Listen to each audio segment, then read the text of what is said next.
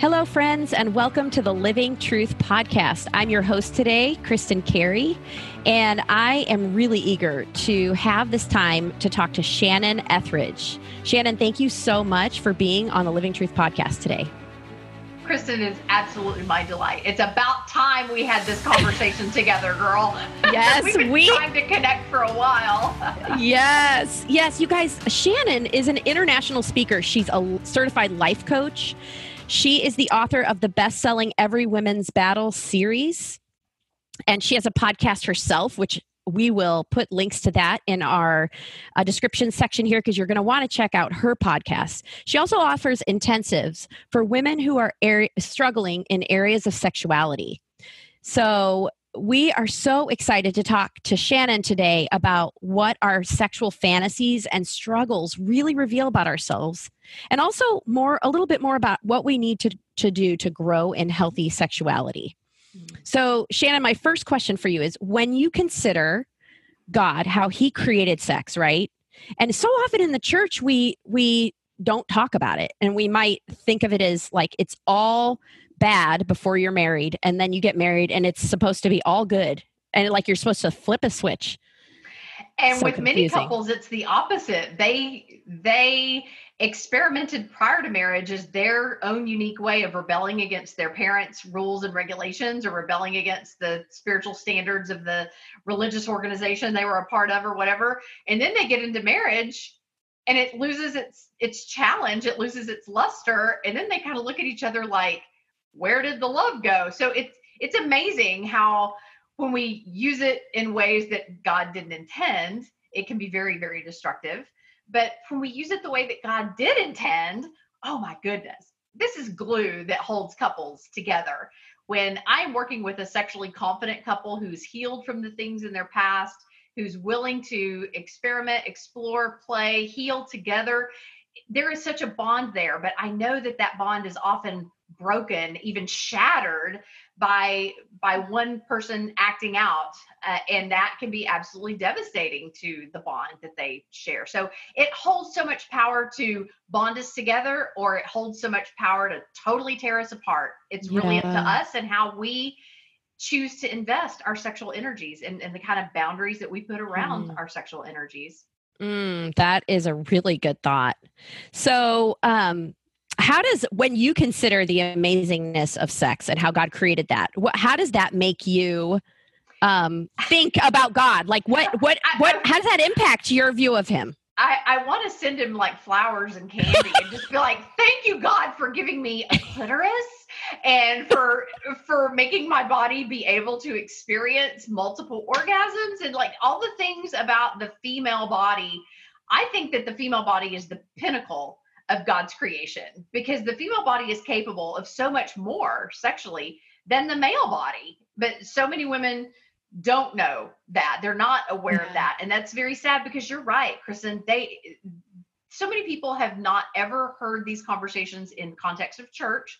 They yeah. never heard these con these uh conversations in context of family.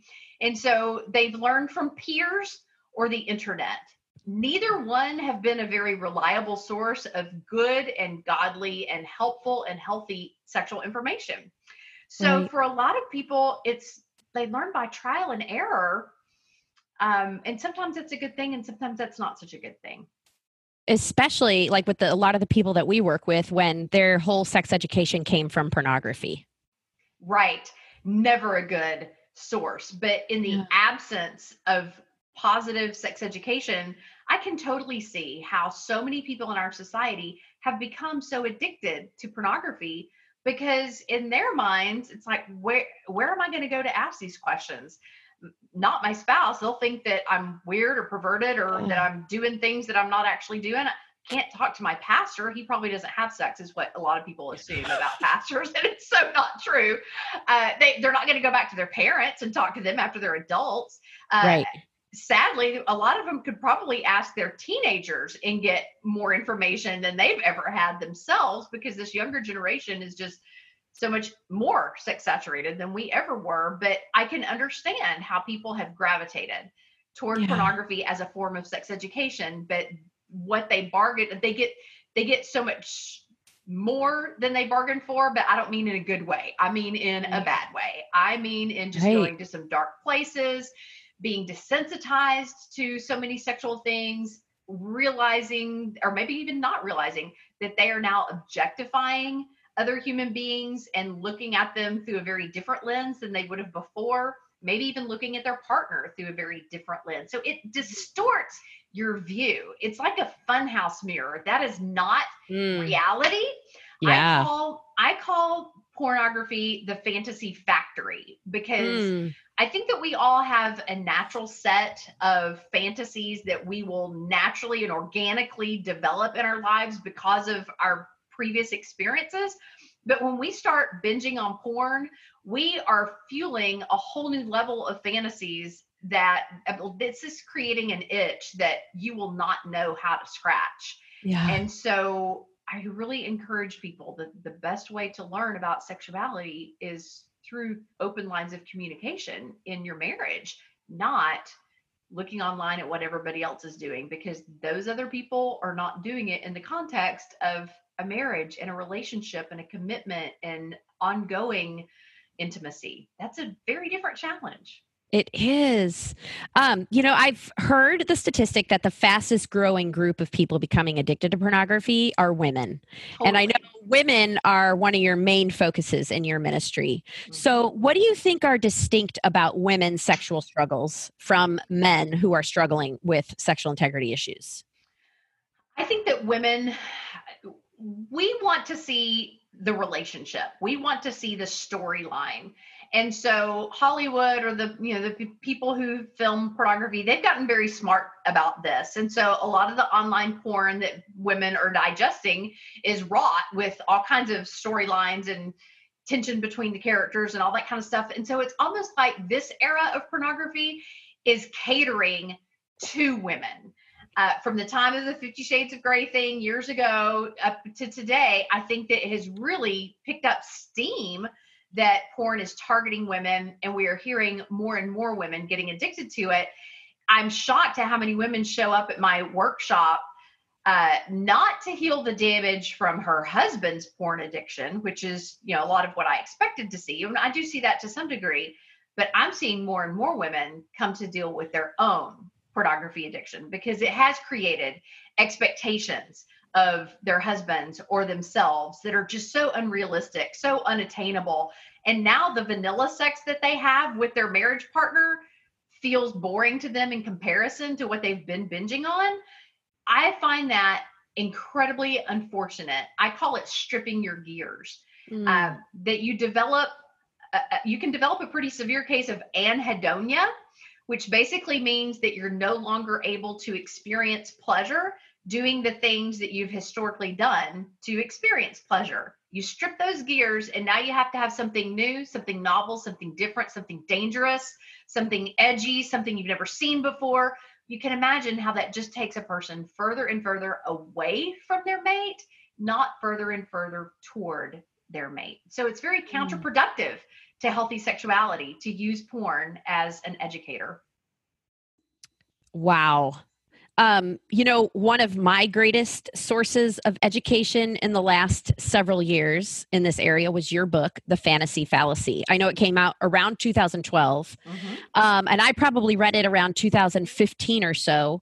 It really helped me understand this concept of the arousal template mm-hmm. and how we tend to project our psychological needs and desires onto other people. Can you talk more about that concept of the arousal mm-hmm. template? I think it's mind blowing. Yeah, absolutely. Uh, I, and I have to say, I'm so grateful to my mentor, Jarrett Major, who was in his 80s when he shared this information with me. He just recently passed, but I have to say that it was his investment into my coaching practice that really helped me be motivated to research this more and learn more about it his expression to our small group over and over was you better learn to face your fantasies or else they're going to bite you on the butt when you're trying to run away from them and so uh, the concept that people think that their fantasies are the source of future fulfillment. If they think about it and it arouses them, they assume that that's what they need to go and find or recreate, and that that's going to be some sort of magical elixir to their sexual soul. Nothing could be further from the truth. It was Jarrett who taught me that sexual fantasies are not a roadmap to future fulfillment, they're a roadmap of your rocky past that in mm. fact, if you make a list of all of your greatest traumas, trials, tragedies, disillusionments, disappointments in life, and then also made a separate list of your most unconventional fantasies, the ones that you've never had the courage to tell your pet, your pastor, your parents, your your spouse, no one that like that's that's just something that you would never want exposed about you. If you held those two lists together, they would be mirror images of one another for a very valid reason because the purpose of, of God wiring our brain such that we could arouse our bodies by simply entertaining sexy thoughts in our head. This is what triggers the pituitary gland. This is what sends the blood flow to the penis or the clitoris. It's a necessary step in the arousal process. You can't have a successful sexual experience without that blood flow it would be either very difficult or very painful.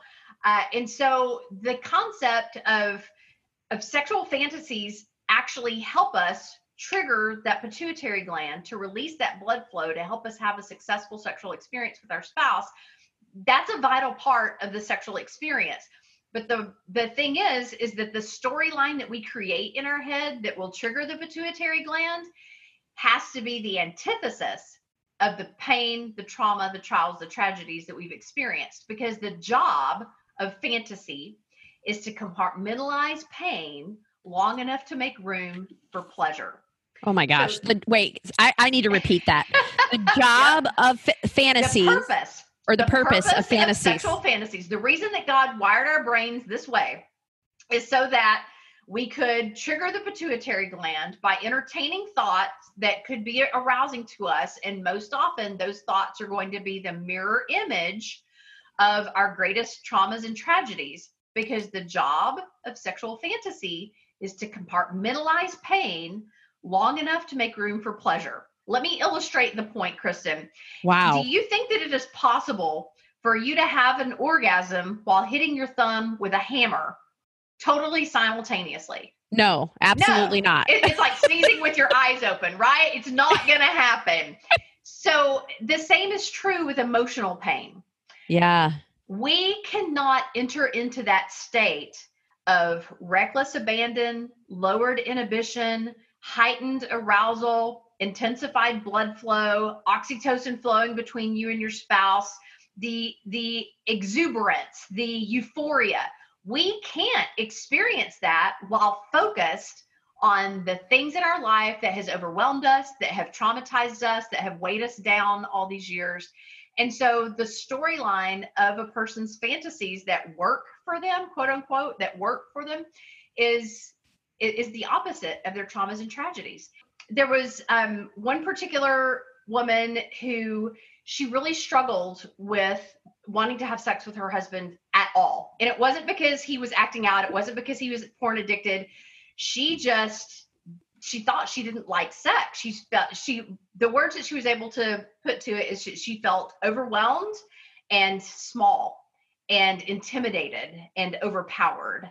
And turns out when I asked her about her sexual history, there was none prior to her marriage, but she did recall that when she was 11, was when her dad's brother would sometimes come into her room and get on top of her and that created the sensation of he's so much bigger than me. He over, he's overpowering me. She felt powerless. So basically when her husband was attempting to make love with her it was triggering all those old feelings. All her sexual trauma. Yes so we had to sift and sort and separate what was trauma and what is attempts at intimacy within her marriage. And the thing that I challenged her with is that, you know what? You need to recreate the scenario, but win this time. Mm. So if being on your back underneath your husband, feeling overpowered and powerless is so emotionally triggering for you, turn that around. Maybe try being the one who initiates, being the one who is on top, being the one who's in control, she shocked herself at how much she learned to enjoy sex with her husband when she just changed up the dynamic to where it wasn't so emotionally triggering because of her past trauma. Oh. And in fact, it made her feel empowered. It made her blossom. It made her come alive. So, yeah, I got flowers and cards and candy from that husband. you know? like it's amazing when people are just willing to press the pause button. Oh, and incidentally, the type of fantasy and romance novels that she gravitated toward were those in which they're called corset busters, those in which a woman was actually raped. Oh. And it's so unfortunate that this has become such a common theme. Uh, I, I, think that I read like 67% of romance novels have some sort of forced sex scene woven into the plot because the writers know that so oftentimes this scenario appeals to women. It's why the 50 Shades of Grey phenomenon was such a huge thing in our culture because the concept of it being um, forced on you or that you signed up for it not knowing what you were getting yourself into, then that means that you're not a bad girl because, you know, in our families of origin, it was good girls don't, good girls don't. Well, if this happened where it was forced on her, she's not a bad girl, she's a victim. So if she enjoys it, it's not her fault. It's like we've had to oh. disconnect ourselves entirely from taking ownership of the fact that we're sexual beings as women and we have every right to experience sexual pleasure, and we don't need to fantasize about being raped or other things in order to create that sexual energy for ourselves.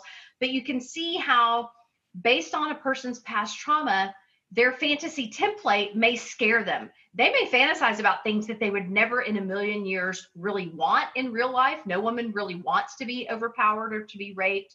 Uh, you know, I could go on and on with different scenarios, but don't be afraid of just harnessing the energy that the thought creates mm-hmm. if that's what you need in order to feel that energy because to rob yourself and your spouse of that energy altogether because you think that the thought itself is a, entirely a sin and might send you to hell that is way over spiritualizing way over analyzing and looking at things through a very legalistic lens yeah. god wired our brains this way for a very good reason and when mm-hmm. people want to know what is the reason, why would God wire our brains in such a way that we would need to think about something else in order to feel safe and secure and to connect with our mate?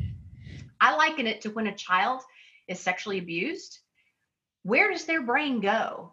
They, they go offline. Yeah, they, they can't yeah, handle it. They, they shut down. Exactly. They cannot handle it. So I'm so grateful that God wired our brains that we can go somewhere else it's not always as an escape. Sometimes it's go somewhere else to borrow the courage or the control or the confidence or the power to show back up in that scenario with the tools that we need to relax, engage, and enjoy. Does that make mm. sense? It does. Oh my gosh, that's so powerful. So how so this example that you gave of this woman like is that the kind of thing you think most people who have had sexual trauma would need to see a therapist or a coach like yourself to work through i think that it really helps to connect with someone who isn't in the thick of it you know talking to your mom or your sister you know about what happened in your own home that that often goes south. That, yeah. That's often not a very helpful or healing conversation.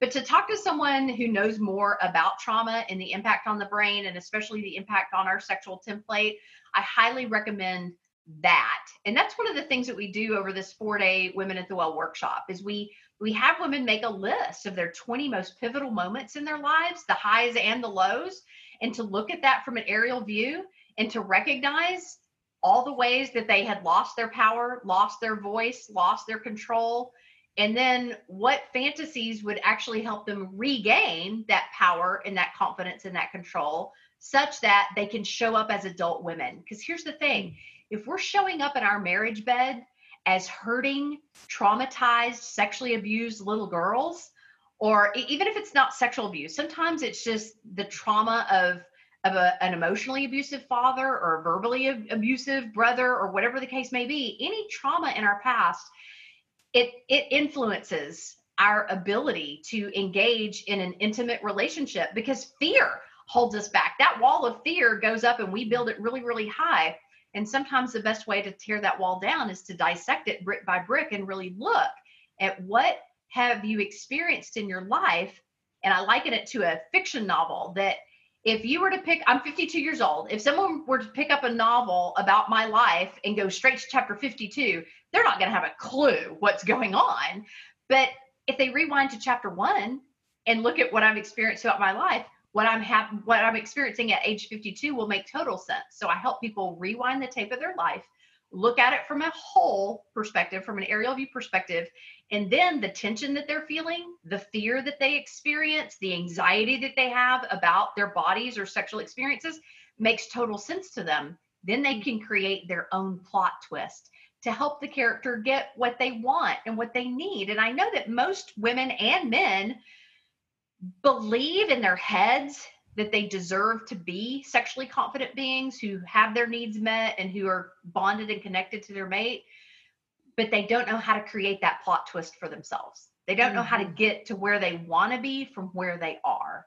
And they they let fear hold them back. They self-sabotage and just mm-hmm. assume that that fear means that they should just not go there at all, when in reality, again, the best way to to to manage your fear is that you have to learn to face it or else it's going to bite you on the butt while you're trying to run away Yes. Oh my gosh, that's amazing how you help women face that and through your intensives and your one-on-one work.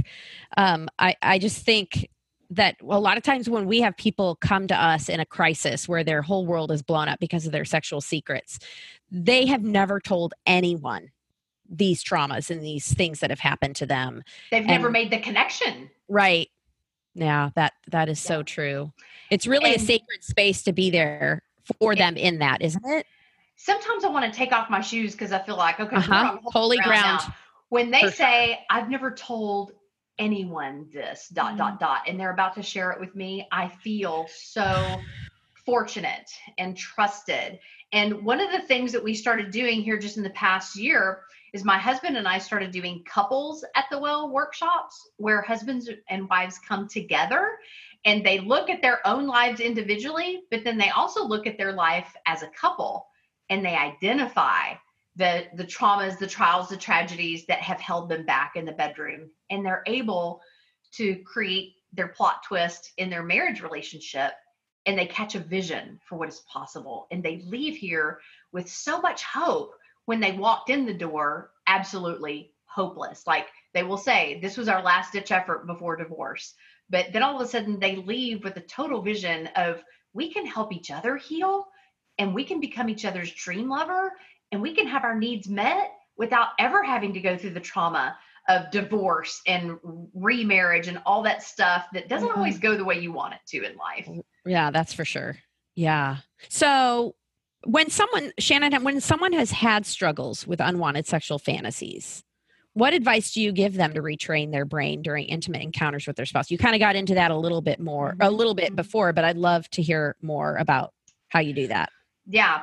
Well, first of all, know that just because a, a particular thought or fantasy creates energy in you that you can then share with your spouse, it doesn't mean that in the act of intimacy that you need to close your eyes and check out. In fact, that's the opposite of intimacy. If I were to tell you, Kristin, I really need to have a heart to heart with you, but I'm going to turn my back towards you and not let you look at me in the eye while we're having this conversation, it wouldn't feel very intimate to you, right? Right. And so if you're really going to engage in intimacy, leaving your eyes open, communicating during the act of making love, finding your voice, being affirming, letting your partner know what you're enjoying, letting your partner know what you might enjoy doing for them, this yeah this is intimacy.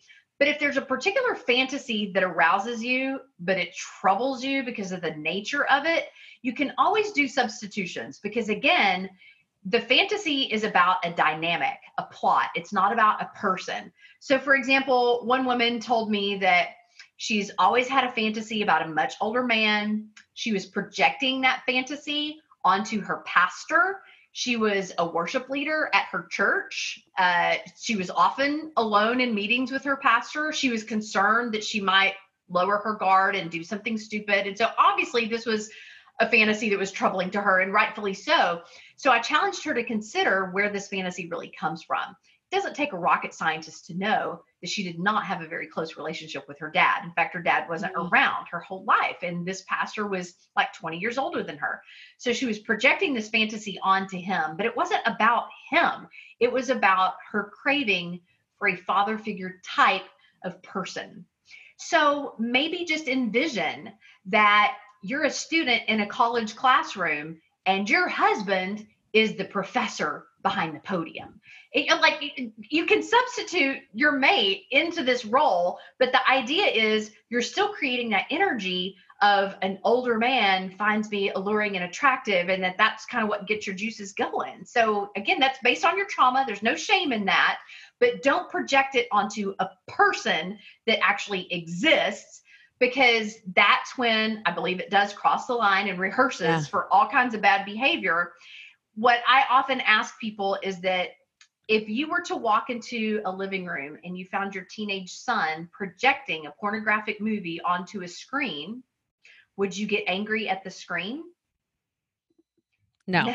Wouldn't make any sense, would it? Would you get angry at the projector itself?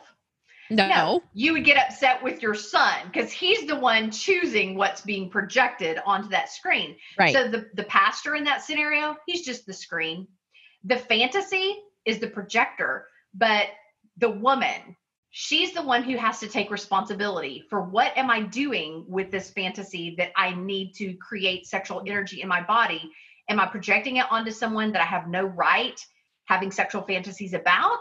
Or am I able to substitute my husband into the dynamic such that not only am I able to use the fantasy to create sexual energy for my marriage bed, my husband's now actually part of the fantasy. Right. Can you see how that totally lifts the guilt and the fear and the anxiety off of her so that she can enjoy the energy that she's creating? Right. I love it. Okay, here's a really tricky question, Shannon. What about the single woman that's having those thoughts and desires? Oh, this is the hard one. As I mentioned when we before we were recording, we used your Every Young Woman's Battle mm-hmm. book to do a small group uh, study for teenage girls at our church, and um, it was really great. Yeah. So I know you have a heart for younger women and women who are not married. What do you tell yep. them to do? Yep, I was a youth pastor for many years, so that's how I started. Was just being passionate about educating teenagers and college students about their sexuality. So, my suggestion to a woman is first and foremost, and I know that this is going to sound like it's leaning to the left, but I promise I'm going to correct it by leaning to the right in just a moment because I, I believe in a balanced approach. I think that female sexuality is like a pendulum swing. Sometimes we swing too far to the left. We act out, we project fantasies onto a particular person, we go out of our way to try to be alone with someone we have no business having an intimate relationship with, we have affairs, et cetera, et cetera. Other times in our life, we swing too far to the right. We shut down, we lose that love and feeling we don't know where to find it and we start thinking i don't care if i ever have sex in this marriage again. He just needs to turn his knob way down to match mine. And it's like either extreme is unhealthy. So i always try to take a balanced approach. So, what I want to say to the single woman who is having thoughts about what sex is going to be like when she has a mate, when she has a husband, when she has that freedom, there is no sin in that. I think that that's the same as asking a kid when they're three years old, what do you want to be when you grow up? To think about what marriage is going to be like for you, there is no shame and no sin in that. But when you start projecting your fantasies onto individuals that aren't available, individuals that really aren't good for you. So, you know, for a Christian, it would be somebody who's a non Christian, or a lot of students do admit to me that they develop huge crutches on that they develop huge crushes on their on their professor or a lot of church people will say it's my it's my pastor or my associate pastor we always project those kind of fantasies onto that older authority figure that father figure type of image so i would say that when you start projecting it onto an actual person instead of just thinking about what it's going to be like when you have your own husband someday. That's when you're crossing a line. Do not project this onto an individual. Also, when you first start dating a guy, don't assume that he's the one because you have months, if not years, of information to gather before you reach that conclusion. And when you start projecting those fantasies onto him way too fast, what you do is you start focusing on how much sexual energy he creates in you and you start ignoring the red flags that you would that you would recognize if you weren't obsessing sexually over him already Wow. And you're if you're masturbating to those fantasies, you're creating a ton of oxytocin. So you're bonding to that person. You're reinforcing like, way quick. And then right. yeah, like you said, you won't see the red flags. And when you break up, it's that much more painful because of all that bonding that happened. Yes. And so projecting them onto an actual person that you're not married to, I would say that that's when you, you're starting to get on a slippery slope connect with a counselor or coach or someone that you deeply trust and just be honest about your feelings. It's okay to want to have sex. It's okay to want to have a, a husband, but you know, do it in the right order so that you don't screw things up and strip your gears like so many people do by getting sexually intimate way too fast prior to to being ready to be married. Right. That is not easy. No, as somebody not. who I didn't get married till I was 28 the first time, that is not easy to wait on. I just want to any listener who's listening and is single, I get it. It is hard to wait.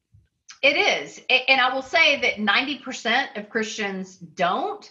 And one of the things that often erodes a woman's sexual self esteem and, and confidence is the guilt, thinking that God will never bless their marriage now that she had sex prior to the altar, I want you to stop characterizing God as this mean, punitive, uh, you know, taskmaster. God wired us sexually. He understands our thoughts, our feelings, our fantasies, our temptations. He understands our weaknesses and where we fall short. But I just think that after you get married, it is time to get some counseling to learn to let that go because to let premarital sex weigh you down after you're married. In fact, I spoke to one woman twice, uh, one week apart, and she broke down and cried the first time that she told me that 30 years ago they had had sex before marriage. But then she broke down and cried about it again the second time. And it was like, this is really a deep source of shame for you, isn't it? Yeah. So now we're yeah. unpacking all those legalistic, shame filled messages that she got in the church and in her family of origin, the lies that she had to tell because she couldn't be honest with her parents because she didn't want to be ousted from the tribe and cause her family shame. And those are deep seated issues in a woman's mind and heart. And that's the very kind of trauma that often you have to create some sort of fantasy that turns it on its head and you recreate a scenario in order to win this time type of thing. So, unpacking those types of things with a counselor or female pastor that can help you empathize with yourself and give yourself the same grace and mercy and forgiveness and unconditional love that God gives us is a vital step in your journey. There is mm. no mm-hmm. reason to drag around guilt and shame years later. You have been forgiven. Accept it. It's a free gift. You don't have to do anything to earn it. You've already been given that gift of forgiveness. Mm. The enemy loves to like shackle us with all that shame and guilt so that we don't live out the freedom that God has given us. And instead, we just tune into the past and and keep constantly like weighed down by it. And so then we are like not free to live and to be the people he created us to be and to listen to his voice and to lean into his presence in in the present day. False guilt is Satan's number one strategy. And I heard it said this way best. I've repeated it so many times in my life. Satan's favorite strategy is to make single women think that they can't live without sex and to make married women think that they can. it's so true. It is exactly yeah. Satan's favorite strategy. I, I, I have worked in this field long enough to know that I can declare that. I can stake my life on that. Sexuality is Satan's favorite area to use. We see him distort sexuality seven yeah. different ways just in the book of Genesis alone. Wow. And yeah, yeah. I mean, it's it's it, it's our it's the chink in our armor. It it's it's our humanness. It's the part that we can't divorce ourselves from. There's no flipping a switch and turning off our sexuality. This is woven into the fibers of our being. So if Satan can't get us spiritually, he'll try to get us sexually. Wow. Guarantee Do you think that's why the percentage of like Christians that are struggling with major sexual addiction type issues, the the percentage is about equal, Christian, non-Christian? Actually, I suspect that there may be more Christians struggling in this arena because I have a friend who manages a, a, huge hotel chain, and he said that they love it when Christian conventions come into town because that is when their porn sales in the hotel rooms go out the roof. Because there's this concept of while the cat's away, then I can play. You know, like yeah. my spouse isn't here with me to hold me accountable. Nobody will know what I'm watching in the privacy of my own private hotel room. And that it's the Christian conventions where the porn usage goes out the roof. Whereas other conventions, it's not nearly as marked of an increase. I find that incredibly interesting and unfortunate, very sad.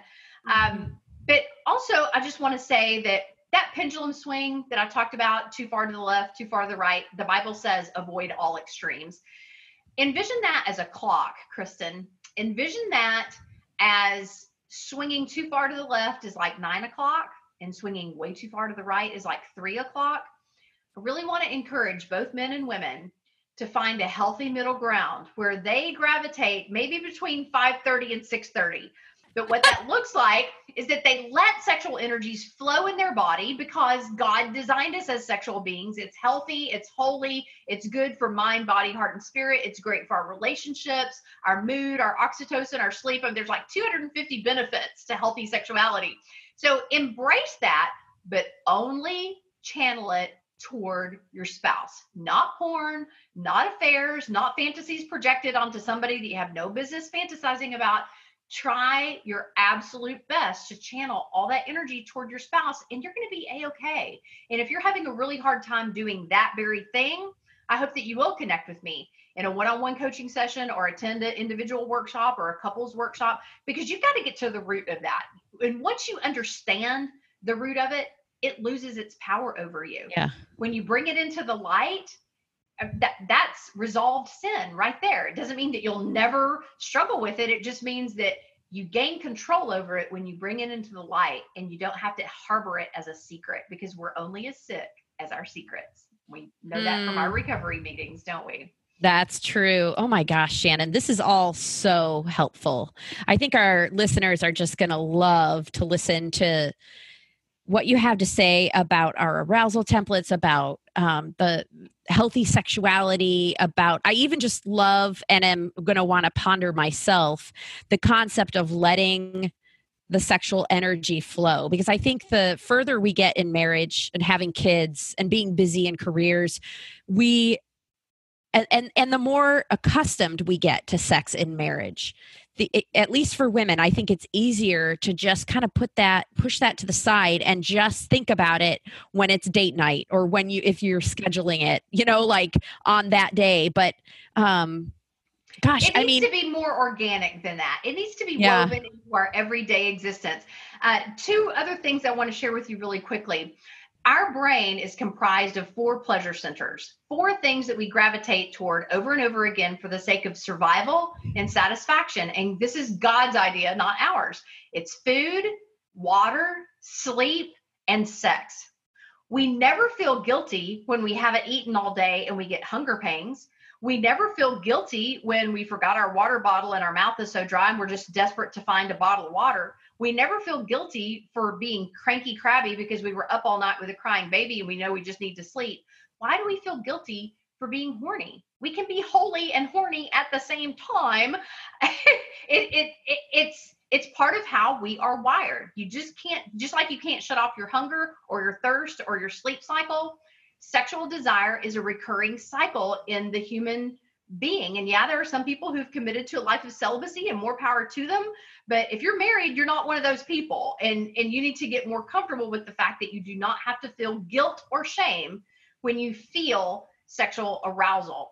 And some people I acknowledge, I know that, Kristin, a big part of your audience is people who have been acting out recently and the spouses who are severely traumatized by yeah. the betrayal that that creates.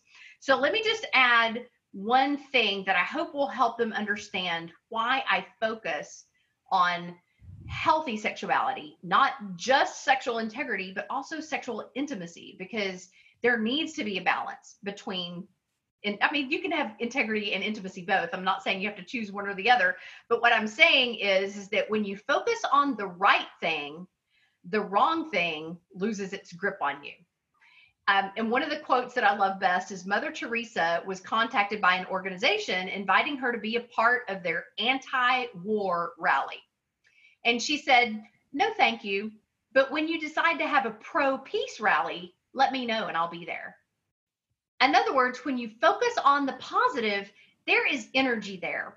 And so it's not enough to say, you can't look at porn, you can't act out, I can't look at porn, I can't act out. Like, okay, good, have boundaries and heal from the lack of integrity, heal from the betrayal, but don't get stuck in just what we can't enjoy.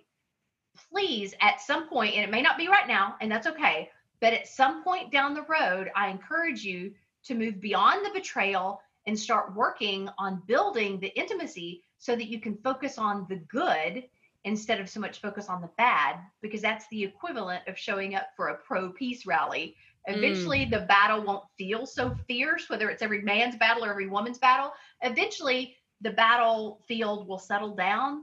Yeah. And that's that's when you need to really strengthen, focus on strengthening your the quality of your intimacy, strengthen your marriage relationship.